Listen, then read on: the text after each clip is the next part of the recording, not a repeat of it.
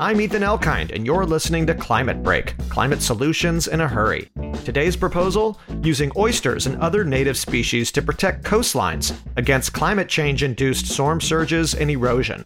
Claire Arre, Marine Restoration Director at Orange County Coastkeepers, explains. Looking forward to what the climate is going to do to our coastal ecosystems, our problems are going to build on top of each other. So we need to look forward to find better solutions oysters have the ability to create oyster beds, um, and it has quite a few positive impacts on the ecosystem. The biggest things is that oysters filter water, help water quality, um, and they really are kind of a, a natural wall barrier. Um, and so that's actually why we call it a living shoreline project. So it makes our shorelines more resilient to things like erosion as well as sea level rise. Traditionally, we've used human made structures to protect coastlines, but they're expensive to maintain and can sometimes increase erosion over time. Arre says that in the face of climate change, we need a new approach. Unlike things like riprap or bulkheads um, that humans really have to protect and they don't really create a lot of habitat,